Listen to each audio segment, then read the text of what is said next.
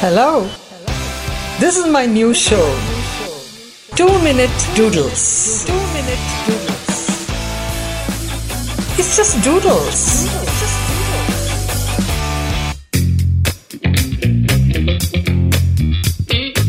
Hello and welcome to my two minute doodles. I'm it goes beyond two minutes, but please bear with me. Okay, I'm going back at a time when I was just eight years old.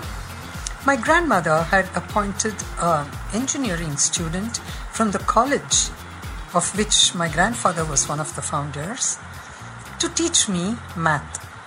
This man came to teach me every morning mathematics, arithmetic, my horrible subject. But anyway, one day I felt him touching my hand. I didn't like it. I kept quiet.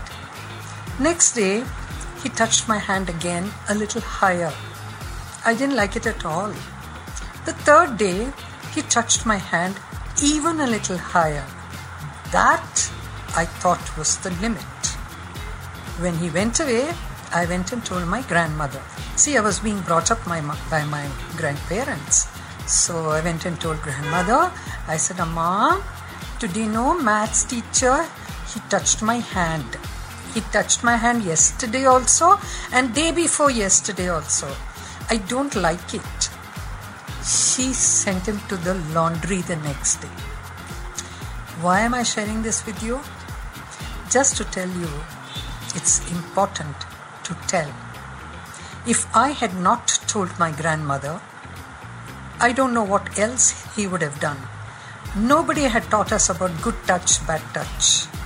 But I knew it wasn't a good touch. Something told me that touch wasn't good, so I had to go and tell my grandmother.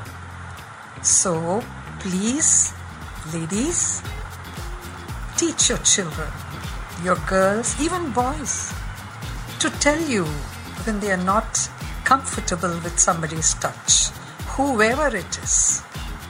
Touch is the beginning of so much.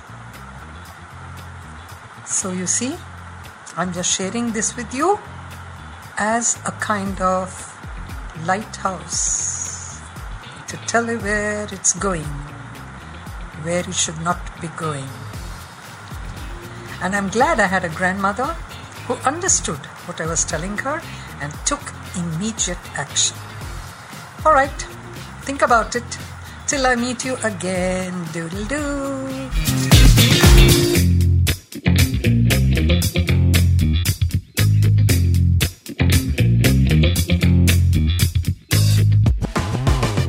Like this Sochcast? Tune in for more with the Sochcast app from the Google Play Store.